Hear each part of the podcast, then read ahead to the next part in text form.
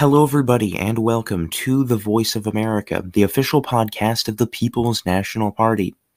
I am uh, unfortunately saddened to be giving you this news, but many of you are already aware of it.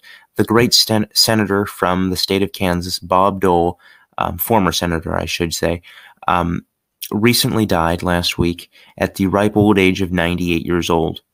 And, you know, it got me thinking we are really moving on when it comes to the generations of politics. We no longer live in the 20th century world of American politics. We don't live in Bob Dole's uh, political world, right? The World War II generation. We're slowly phasing out of the baby boomer and even the Gen X generation.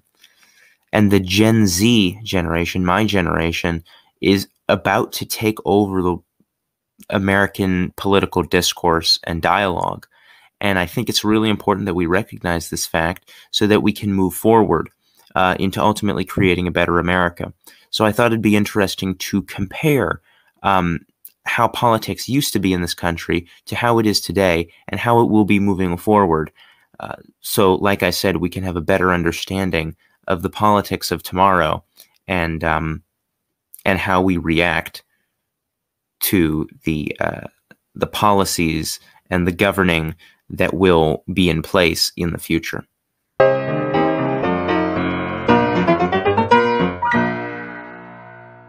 So I think it's important that uh, before we um, begin this episode, um, it's important to reflect on the career of Bob Dole, um, the things he did uh, to shape the political culture of his time, right? His legacy and everything like that.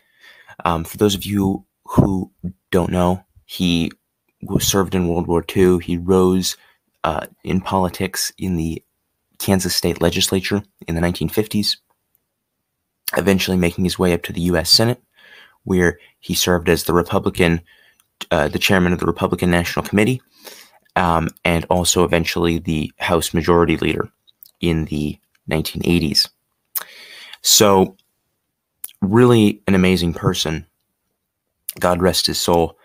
And um, you know, he he's just another example of the fact that we're losing so many of these great politicians from the 20th century almost every week now it seems um, and it's important that we focus on the fact that the political dialogue and the political culture in this country is changing it's evolving because no longer are people like bob dole uh, in office, really, right?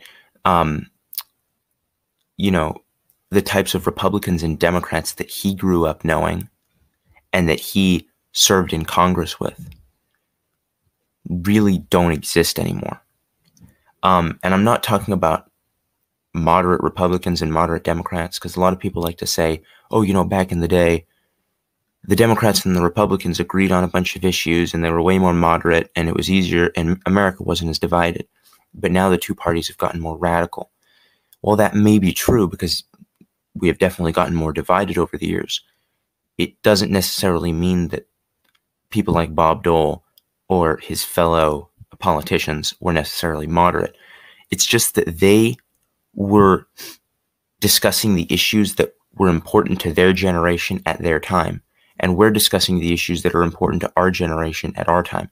So in the 1960s and 70s, Bob Dole's generation, which was in office, was talking about issues like civil rights, uh, women's rights, um, U.S. conflict in foreign affairs like Vietnam, right?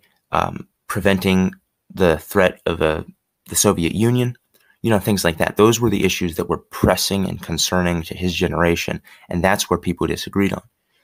Today, issues like most plenty of social issues, things like abortion, um, the LGBTQ movement, um, Im- issues like immigration, and how we're going to transform the economy for Americans. Those are the issues that a lot of Gen Z, Gen Zers, and uh, younger millennials really care about.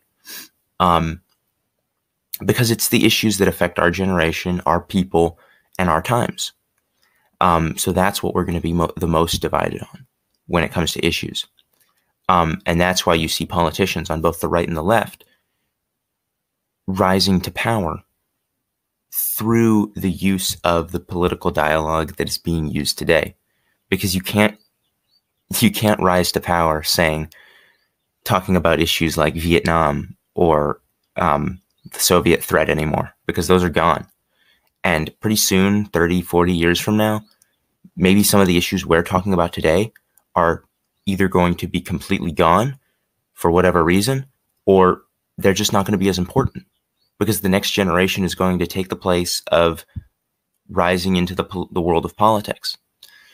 Um, and that's just what happens. That's just what that's what happened all throughout Europe, all th- over these past several hundred years. I mean, it's really happened all throughout history, but specifically in America, it's very interesting um, to study it and how it evolves and changes over time, um, over the decades. So, um, I think it was just important to make this episode to talk about those types of uh, ways that political discourse in this country is changing and how uh, specifically us, the People's National Party, can react to these changes and ultimately try to build a better America. Because that's what everybody's trying to do in the end, whether you're right or left or center or whatever. The views you have, you truly believe will change America for the better. The question is the question of will these issues actually work is a completely different conversation. But respecting the fact that um, they are an issue and they are pressing and concerning to us, to my generation, that's what matters first. Um, you know, you can look at examples like just immigration. Immigration's a huge issue nowadays. I mean, it's it's always been an issue, obviously, but it's a very, it's a much bigger issue, really, ever since 9/11 and um, things like that a lot of terrorist attacks that happened all throughout the 21st century so far in America and in Europe. People have been cautious about letting foreigners into their borders, um, whether that be Muslims or Central uh, Americans, like here in America at the southern border. Um, Europe clearly, obviously, has a lot of their own immigration issues. And the debate on open borders versus closed borders or a balance in between is a really concerning and pressing topic. And you'll see people like AOC on the left and Nick Fuentes on the right both rising to power by talking about the same issue, but just two different sides of it. And um, it really shows you how when you change the political culture in this country, the uh, our generation, younger people in general, react to that. So, so how do we have these types of conversations without it being as divisive as it, as it is right now? Because somehow they were able to do it. Somehow, you know, they were able to have discussions like um, civil rights, for example, in the 60s, without things getting too overboard. Now, there's no question about the fact that there was a lot of violence that happened in the 1960s because of the civil rights movement and civil rights legislation. However, the vast majority of Americans were able to have civil discussions and uh, have, kind of have a professional um, tone when when having these types of conversations and that's what we need to come come back to there you know politicians who disagreed in congress right in washington in general they were able to go and sit down and have a nice dinner with their with the opposing parties a member from the opposing party because they were good friends outside of politics and that's another thing we have to focus on the fact that politics is not our entire life. There's more to life than politics and drama and um, things like that. Um, and both sides are to blame in many ways. Um, and it's not necessarily their fault. People, especially people like me who are a student, I consider myself a student of politics. It's very easy to get indulged into this whole world and completely absorbed into it. And it's not healthy because there's more to life than, like I said, this political drama that we talk about all the time. And I feel like people in the 20th century, Bob Dole's generation, whatever you want to call it, the politicians and the adults of of that, those times were able to acknowledge the fact that there was more to life um, than than just the drama that was going on in Washington or on the news or wherever. And now with the access to social media, the drama, the the politics, the culture, the everything, it just gets amplified. And everybody has a voice. Everybody has a platform to to speak and say whatever they want. So it's so super super easy um, to just get carried away into it. But there's more to life, as I said. There's a spiritual side of life. People tended to be a lot more religious, and they were able to find more common ground, which is another huge issue. Common ground, things that can unite us all as Americans. Now it's very difficult because we are a very young country compared to most other countries in Europe and uh, other countries around the world and stuff like that. However, it's not a bad thing that we're a young country compared to them. It's just that we have to start finding some common ground, some national unification, something to help us. Because um, a country that doesn't have common values, common beliefs, um, things that, you know, shared interests, desires, and goals, if we don't have that stuff, what are we? You know, we're just a loose group of states unified together under some weak government. And um, that really has no control over the social values of the nation. Um, but we need to transform that so that this nation can prosper. Um, and so that the work that people like Bob Dole and and other great World War II generation politicians that they put in, that work doesn't go to waste. Um, because they were true American patriots. You know, people like him stood for this country and its values. And we're seeing those values thrown away every single day. And I'm not just talking about this in a partisan way, right? It's not like just the Democrats are anti American. The Republicans do many anti American things as well, like sucking it up to the big mega mega corporations, the multinational corporations and businesses that don't have American interests in mind. They don't care about American workers. They don't care about American families.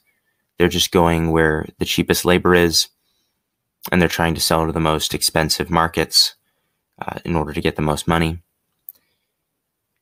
They don't care about the American consumer. They don't care about the values of this nation. That's why you'll see a country like Amazon not gives two craps about the fact that they promote things like the LGBTQ agenda or um, things like that. And we need a, a society that cares for one another and a government that cares for the people and the, and the culture of the and the society. Um, and it starts with the national unification we have to have basic common values, um, whether that be religious or political, cultural, um, whatever. Um, but that is how so many nations have been able to prosper, even through some of the most divisive times in their history. People have been able to stay together, stick together through hard times, through wars, through struggles, famines, totalitarian dictatorships, they've been able to keep up the good fight and preserve their nation and their values,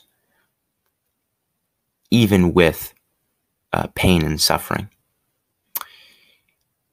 And although it may look like America is so, um, it's it may look like America is falling into a pit and they can't get out.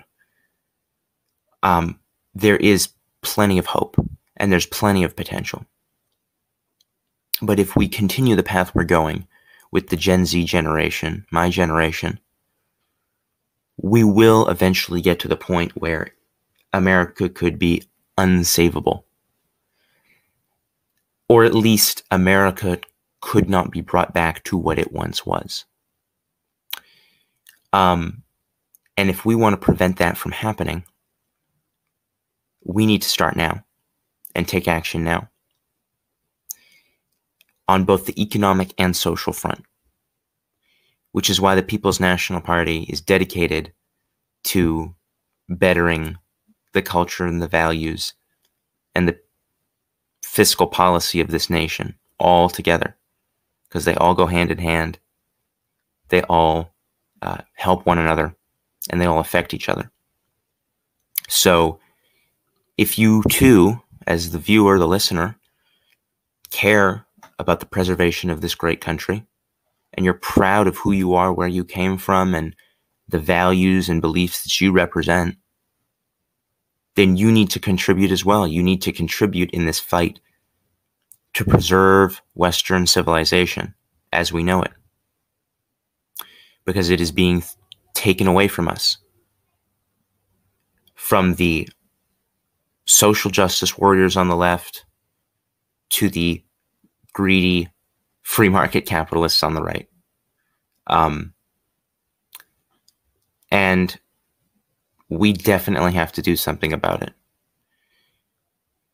Because America will never be the same. It will never be how the founding fathers envisioned it. It will never be how Abraham Lincoln attempted to preserve it to become. It will never be what it once was the great, mighty, mid 20th century world superpower during World War II and post World War II. We are falling behind to countries like China um, and other growing world powers. And they've been able to overcome obstacles of division. There's no doubt about no doubt about it that there's plenty of division in countries like China or Russia or um, other world superpowers. But they've been able to find common ground and they've been able to work towards a national goal. And we need to learn a lesson in many ways, not necessarily from them, but from countries in Europe and other first world countries that are growing in their strength, uh, both their economic strength, their population, uh, everything like that. Countries that are truly prospering and it could potentially take the place of America someday. We got to do something about that. And I have faith that we can, but it's going to take a lot of work, and we might not see the uh, the end results in our generation, um, because then again, the political dialogue and discourse and culture of this country will change by the time we're gone from this planet. And we need to make sure that even as the um, the political and, and cultural environments change and evolve, throughout the generations, we can always go back to those core common values and beliefs that unite us all as Americans. I think Bob Dole definitely would have agreed with me in this case, and I think many people from his generation and other generations would also uh, be very supportive of that. Because um, the only thing that is constant is change um, which is something a lot of people can agree on. And, you know, change is fine. Sometimes change happens too fast, sometimes it's too slow. But it's going to happen. And we need to make sure that through all of this change, America can survive. So, thank you everybody for listening uh, to this episode. I appreciate you sticking around to the end. I really hope you enjoyed it. Uh, if you have any questions about the podcast or the party, or if you'd like to get to know us better, we have social media, we have Instagram, um, we have uh, a website you can go to um, that is linked in this podcast if you're listening on Spotify. Um, you can also contact us through email. Um, and uh, yeah, so also if you have any ideas of podcast topics, uh, episode topics that you would like to be talked about, uh, please feel free to reach out to us. We're always looking for new ideas because we want to keep this podcast going. We want to keep the party uh, thriving, uh, growing in its numbers, uh, growing in its influence. so that eventually we can reach the point where um, this movement can ultimately make change in this country, even if it's at starting at the local level, which is what our plan is. So, um, again, thank you all for tuning in, and I can't wait to talk to you next week.